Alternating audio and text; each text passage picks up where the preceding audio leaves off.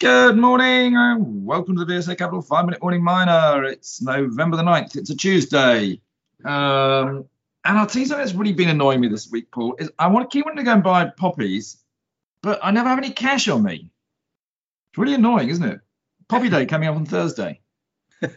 well, you you are supposed to be able to use uh, the uh, uh, electronic means more uh, readily. In fact, I find so many places now it's actually a burden on some of these places to handle cash now. well, true. But anyway, it's, it's, confused me a little bit. Now, uh, I'm pleased also to announce that there's an announcement out of one of our corporate clients, uh, PYX Resources, that they have now um, filed their prospectus for a dual listing in London on the main market, which we have done at VSA Capital uh, market cap of 358 million pounds. Uh, and they obviously are a zircon mineral sands miner in production in Kalimantan. Um, so if people have got interested in something like that, uh, do let us know. Come and talk to us. Yes, that's right. Uh, automatically, at that size of a company, becomes one of the major uh, listed uh, miners on the uh, London Exchange here, and and uh, joins uh, the likes of some of the uh, other main mineral sands players for sure. Uh, yeah. Okay. So, what do you want to talk about today, Paul? Oh, I do have to talk about this uh, Chalice Mining release. Uh, Chalice Mining being the explorer for nickel and PGMs on their Julimar project uh, discovery in West Australia.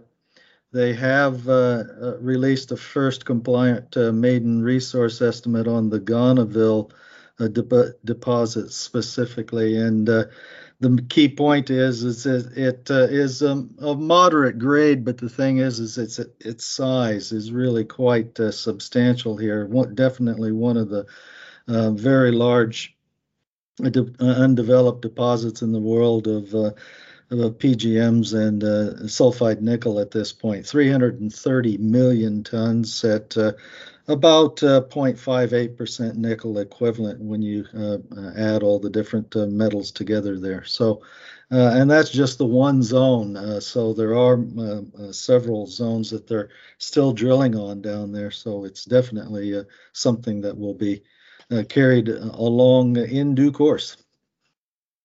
Right. Okay. where's that one listed again? It's in West Southern West Australia.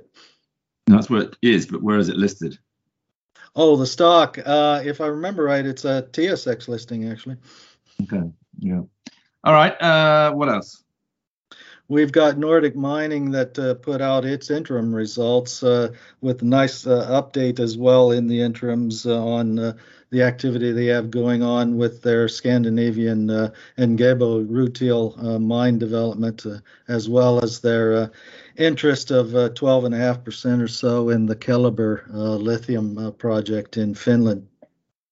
And the key points are that they've made some good progress there and they're uh, gradually but uh, uh, diligently uh, uh, getting the various uh, permitting or objection removals removed from uh, actually uh, getting the the uh, Rutile Engebø mine into development. So the next step on in Engebø is they still need the government to issue their operating permit, and once that's done, then they can step right away into their final. Uh, financing negotiations uh, for the uh, mine build capex. Mm, okay.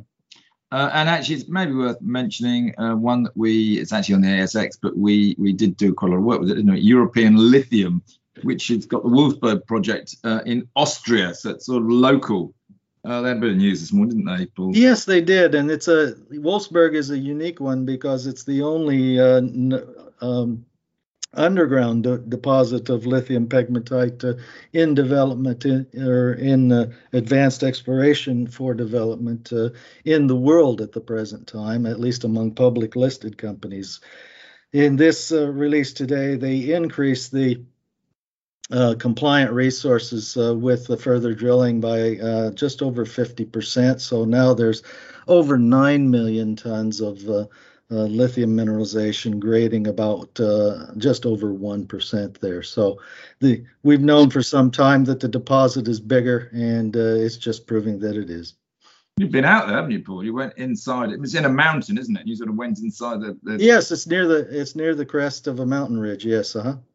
Well, a ski resort actually, isn't it? Can't we all go skiing? There's a ski that? resort. Yes, not within about uh, uh within a mile. Yes.